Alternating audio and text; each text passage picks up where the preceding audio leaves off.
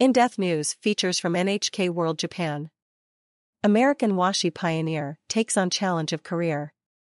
Sarah Brayer arrived in Japan in 1979, thinking it was just a stop on an international backpacking trip. But the country became her home where she'd become an acclaimed visual artist, whose work with washi paper is celebrated around the world. Her most recent project offered an opportunity to examine the role her art can play in supporting and reinvigorating cultural institutions in her adopted home.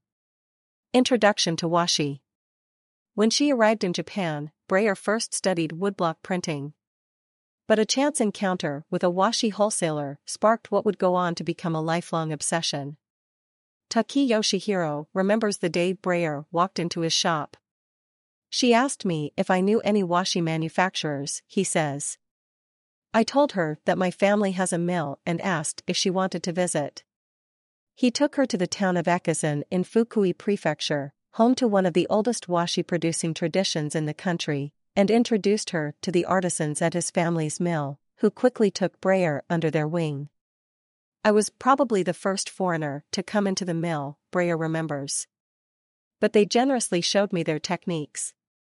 Brayer started making regular trips to Echizen, working with the artisans and learning the trade. When she felt comfortable with the basics, she started experimenting. One of the things I wanted to do was put coffee in the paper because I thought it would make a nice texture. The artisans let her give it a shot, but it washed away. It didn't leave any stain, Brayer says, laughing.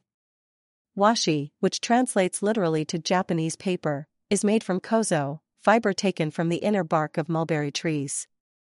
The artisans mix it with a viscous liquid made from sunset hibiscus roots and groundwater, then strain it in a wooden vat using a bamboo mesh.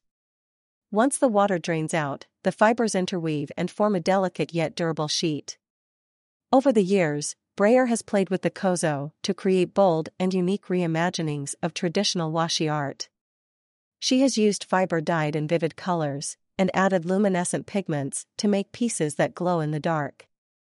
Her work has received international acclaim and has been featured in collections at the Smithsonian and the British Museum, as well as in commercial spaces in the US and Europe.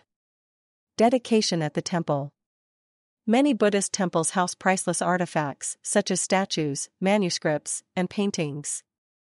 They are kept not as commodities, but as sacred objects that accompany the Buddha and provide inspiration to visitors during their prayers.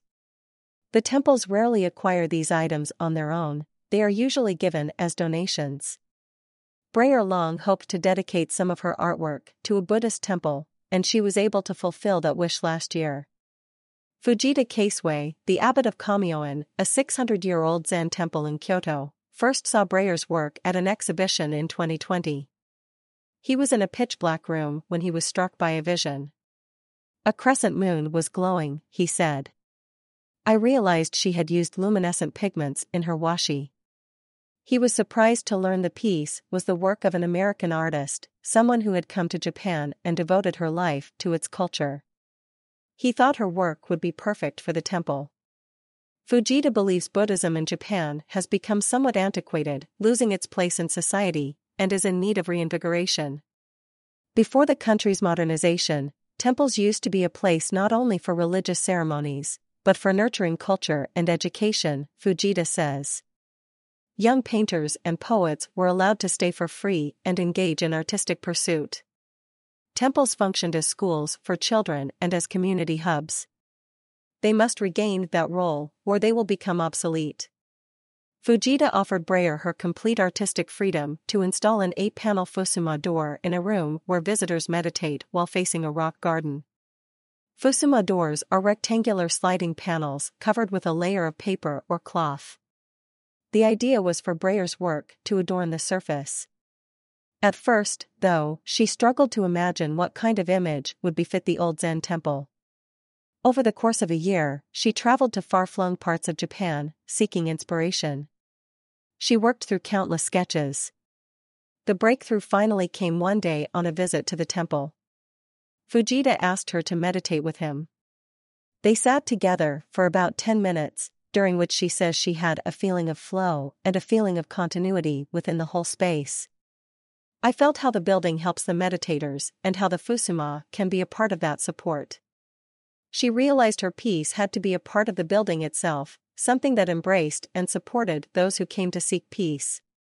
Brayer returned to Echizen, the home of the washi mill, where she first fell in love with the material. She needed to work with the artisans who had taught her everything she knew, and who knew her style so well. They ended up collaborating on 16 pieces over the course of two very productive days. Of these, she chose eight. On November 14, 2022, Brayer's panels were dedicated to Kamioan. Guests from around the world were there to celebrate the occasion. Brayer's Fusuma is not kept behind glass. It is part of the everyday environment at Kamioan.